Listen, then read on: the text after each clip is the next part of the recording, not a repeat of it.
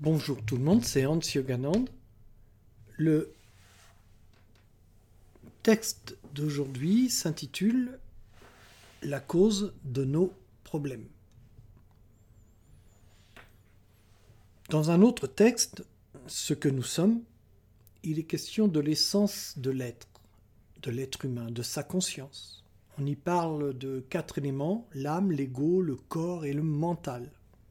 En fait, on devrait ne parler que de trois éléments, car l'ego et l'âme sont mariés, comme le champignon est lié à l'algue pour former le lichen. Certaines personnes croient que l'être humain est fait de sept corps, plus ou moins subtils. D'autres en comptent plus encore avec les sous-dossiers. Il n'y a pas d'intérêt à se pencher sur cette anatomie conceptuelle. Il n'est pas nécessaire d'être photographe pour jouir d'un paysage. Des gens passent leur vie à regarder des cartes postales sans jamais voyager, comme d'autres étudient les différents corps qui composent l'être sans jamais les connaître, pour autant qu'ils existent. Pourquoi l'être humain est-il la seule créature qui souffre quand il n'a aucune raison objective? Vous avez tous entendu parler du yin et du yang.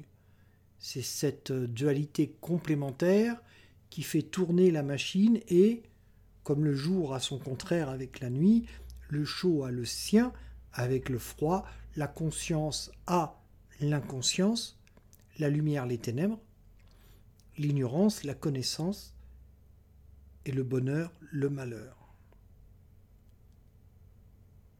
Ouvrez les guillemets, celui qui ne se fie qu'aux apparences ne verra qu'illusion, frustration et souffrance seront sa récompense. Fermez les guillemets. Bhakti Marga, livre 2, chapitre 4, verset 30. L'ego lié à l'âme fait la conscience individuelle.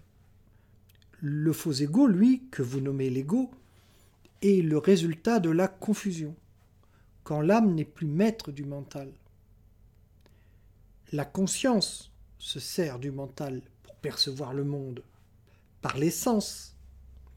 Le siège de la vision, de l'audition, de l'odorat, du toucher, du goût, sont dans le cerveau. Nous sommes faits de l'âme, de l'ego, du corps et du mental ouvrez les guillemets, l'âme vient de l'un, la grâce lui donne chair par l'ego offert pour qu'elle prenne conscience. Fermez les guillemets, Bhakti Marga, livre 1, chapitre 2, verset 12. Le mental est le système d'exploitation du cerveau. Une partie du mental est dite supérieure, celle qui est attirée par la spiritualité, le siège de la sensibilité. Dans un livre ancien, la Bhagavad Gita, cette partie est nommée intelligence. L'autre partie, dite inférieure, est tournée vers le monde plus évident pour les sens. Elle est le siège des instincts, des besoins fondamentaux, de la jouissance, des plaisirs, de la matérialité. Cette partition entre inférieur et supérieur n'est pas une hiérarchie. Les deux parties sont complémentaires. Le côté pile d'une pièce ne peut pas se séparer de son côté face. Ouvrez les guillemets.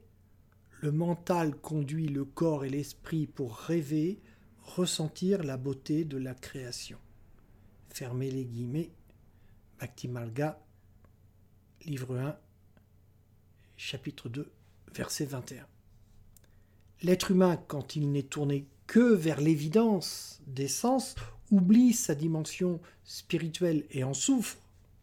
C'est la nostalgie de l'âme.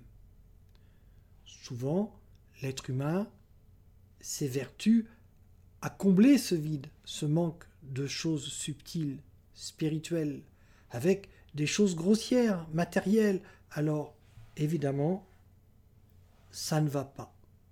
Et la souffrance, la frustration, la confusion s'installent.